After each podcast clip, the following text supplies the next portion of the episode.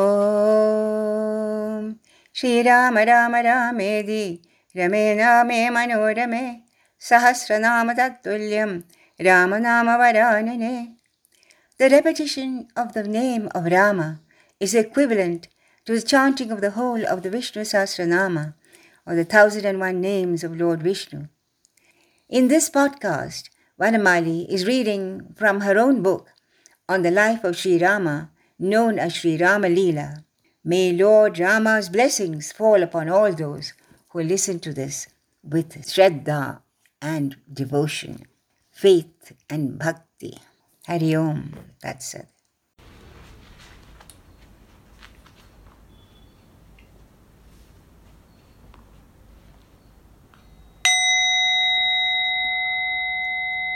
Canto 2 Causeway to Lanka. After leaving his brother, Vibhishana went to the opposite shore and approached Rama's camp. The monkeys who were guarding the entrance saw him and his four companions poised in the air. He was decked with jewels and held a massive mace in his hand. Sugriva came out and observed him and asked the monkeys to prepare for a fight. Seeing this, Vibhishana spoke loudly from the sky. I am Vibhishana, the younger brother of Ravana. I tried my best to advise him to return Sita to Rama, but he insulted me and sent me out. I have abandoned everything I possess, including my family, and have come to take refuge at Rama's feet. For I have heard that he is merciful and friendly to all creatures. Please announce my arrival to him. Sugriva ran back and reported the matter to Rama. These Rakshasas are wily creatures they should never be trusted. He says he is Ravana's brother, but he may well be a spy. He may win your confidence and then betray you, like an owl which waits for the opportune moment and destroys the whole clan of crows. He will join us and wait for the right time and, and highlight us. Rama gave careful attention to what he said and then asked everybody else to give their views. All of them were were of the opinion that Vibhishana was not to be trusted. At last Hanuman spoke. I saw this man in Lanka when he spoke against Ravana's wishes to kill me. In fact, it is because of him that Ravana desisted from putting me to death. Neither his mien nor his behavior was suspicious in any way. I think he must have tried to advise Ravana to give up his plan, and the latter must have refused. That must be the reason why he decided to quit. The Shastras say that is not correct to stay with one who is steeped in adharma. Moreover, someone who comes as a spy would not announce himself as he has done. Rama, the compassionate one, was pleased with Hanuman's words, for they were only an echo of his own thoughts. Whosoever approaches me with a heart filled with love, I will accept with equal love. I will not abandon one who has taken refuge in me, even though he may be filled with faults this is my decision. Sugriva the prudent again tried to dissuade Rama to give up the idea of accepting a Rakshasa as an ally, for his experience told him that they were not to be trusted. With a slight smile, Rama said, A righteous man can be born even in the clan of the Rakshasas. Evidently, he found it impossible to stay any longer with his vicious brother, and thus he has come to me. I shall accept him. Sugriva said, My lord, you are too noble. I am sure he is a spy. It will be safer to kill him. Rama smiled and said, It is of no importance to me whether he is good or bad. The code of Dharma says that one who has taken refuge should never be abandoned. My principle in life is to give succor to anyone who comes and declares that he wants to join me. His character is immaterial. Even if Ravana himself came and fell at my feet, I would not refuse him, even though he has wronged me woefully. Go and bring him here. Sugriva was amazed at these words. He bowed low to Rama and went to do his bidding. Vibhishana was thrilled to hear that he had been accepted.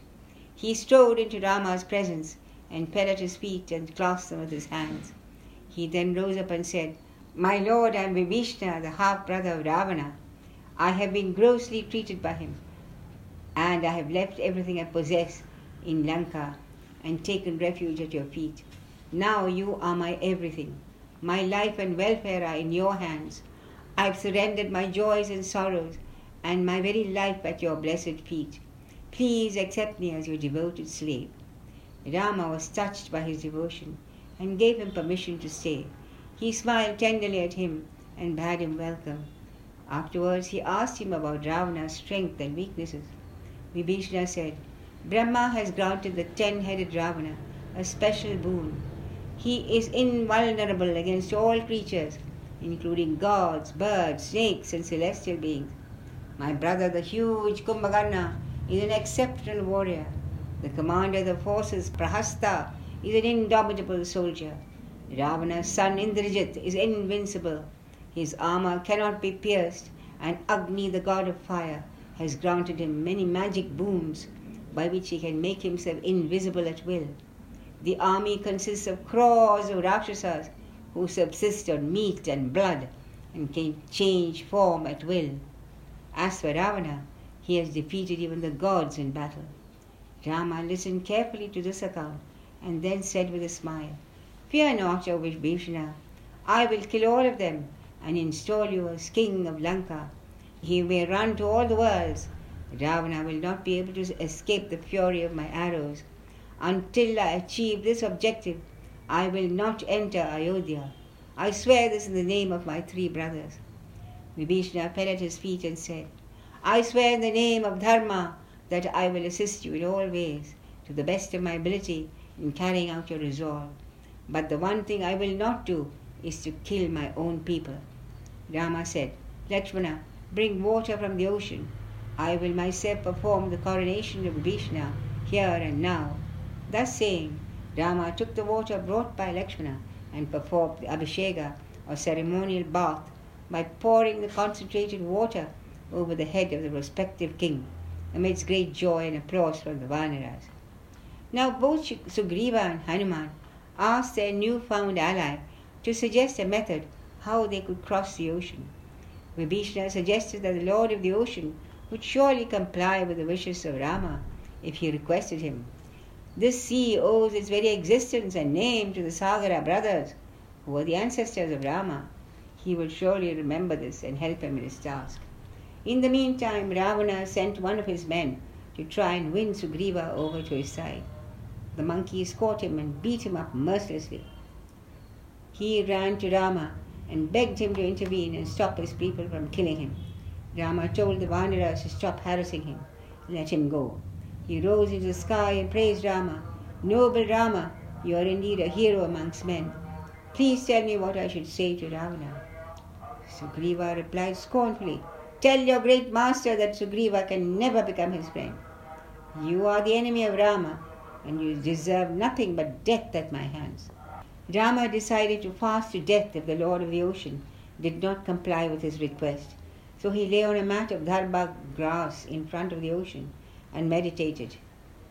Three days and three nights passed without any response from the Lord of the ocean.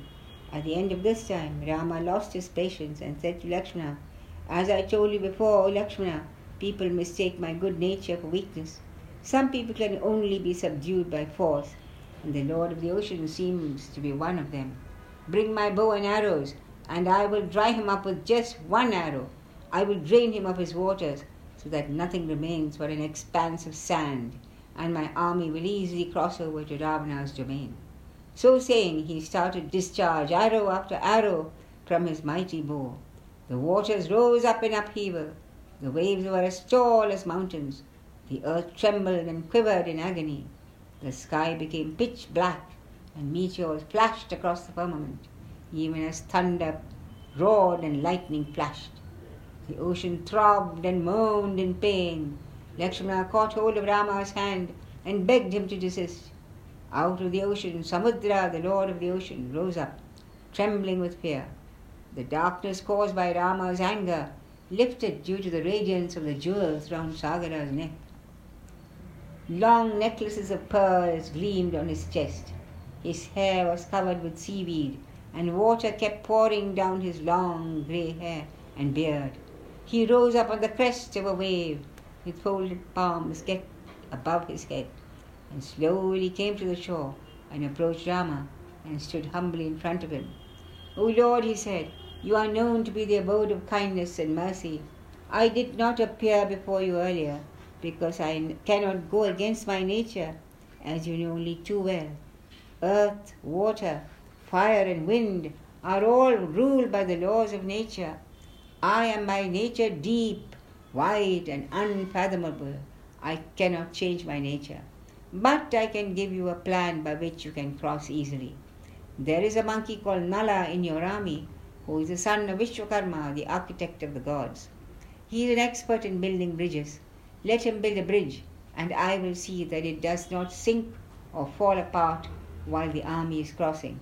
I can also promise you that my sharks and whales will not harm your army while they cross. So saying, Sagara melted into a wave which came ashore to take him. Rama called Nala, who immediately agreed to construct the bridge. Before starting the construction, Rama made a beautiful linga of Lord Shiva with the sand and worshipped it and asked Shiva to bless him with success in his endeavor. The place where Rama installed the lingam is known as Rameshwaram and is a famous place of worship even to this day. Ordered by Nala, the monkeys scurried around, co- collecting material for the construction. They uprooted trees and brought huge boulders. Rocks as large as hills were carried on their willing shoulders. Hanuman also joined and repeat the magic mantra of Rama over every stone and boulder, and the work went on with great speed and enthusiasm. The bridge was a hundred leagues long and ten feet wide. One fifth was built the first day, and the whole construction was over in five days. Rama and Lakshmana sat on the shore and watched the work. It is said that a squirrel who wanted to help Rama used to wet his fur roll in the sand, and then go and shake off the dust on the bridge, since that was the only effort he was capable of making. The monkeys made fun of him and told him to go off, or he would be trampled by their feet. He was frightened and sad and went and nestled close to Rama, who took him on his lap and comforted him by passing his three fingers down his back. It is said that to this day the squirrel bears the mark of Rama's fingers on his back. Rama calmed his fears and told him that his tiny efforts were as valuable to him as the gigantic achievements of the monkeys. The sand he had brought was as precious to him as the rocks of the Vanaras. Thus the little squirrel also found a place in Rama's heart. At last the causeway was completed. Even the gods came to survey it from above. It looked like the parting of the hair of a woman, so elegant and beautiful was it. Rama was the first to set foot on it. Then came Lakshmana and then Sugriva. The rest of the Vanara horde followed, dancing and bounding with joy. Sometimes they would jump into the sea and swim for a while, and sometimes walk on the bridge. The noise made by the monkeys drowned the sound of the waves. It was as if the sea held its breath while the army crossed. At last they set foot on enemy territory. Rama told Lakshmana and Sugriva to make preparations for camp. The sun had set and the moon had just risen as the army settled down for the night. Rama was touched by the enthusiasm and devotion of the monkeys and their innocent love. The noises from the city were wafted to them in the air. The monkeys were greatly excited and roared with joy. Rama looked up at the city of Ravana with its turrets of gold and silver and thought of his beloved Janaki, who was a prisoner of love. He stood gazing at Lanka for a long time, lost in thought. At last he roused himself and talk to the commanders about their plan of action, who would be in charge of which battalion, and so on. Thus ends the second canto, called Causeway to Lanka, of the Yuddha Kanda in the glorious Ramayana of the sage Valmiki. Hari Om Tat.